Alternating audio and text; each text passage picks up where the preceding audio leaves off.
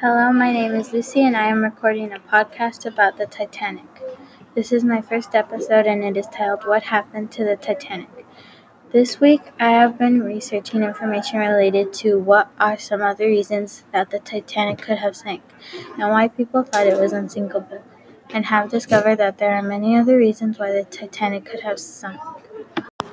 In the article about the White Star Liner Titanic, the central idea is that the ship was one of the ships that people thought would, would never sink, and why it sank and how it shouldn't have sunk. The main points include that there were at least 15 watertight rooms, the floor was made to be strong and stiff, also there were 10 inch beams holding the boat together, and the ship had many safeguards to help people in case of emergency.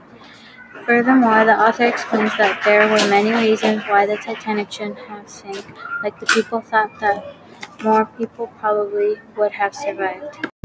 Another article that I read was Titanic Not Unsinkable After All. The author teaches that the Titanic had first, second, and third classes, and when the ship was sinking, they separated them by class to help them escape which is unfair because many of the tickets on the Titanic were very expensive. In addition, they did not use all the boats. They, there was 18 out of 20 lifeboats. They did not fill them up.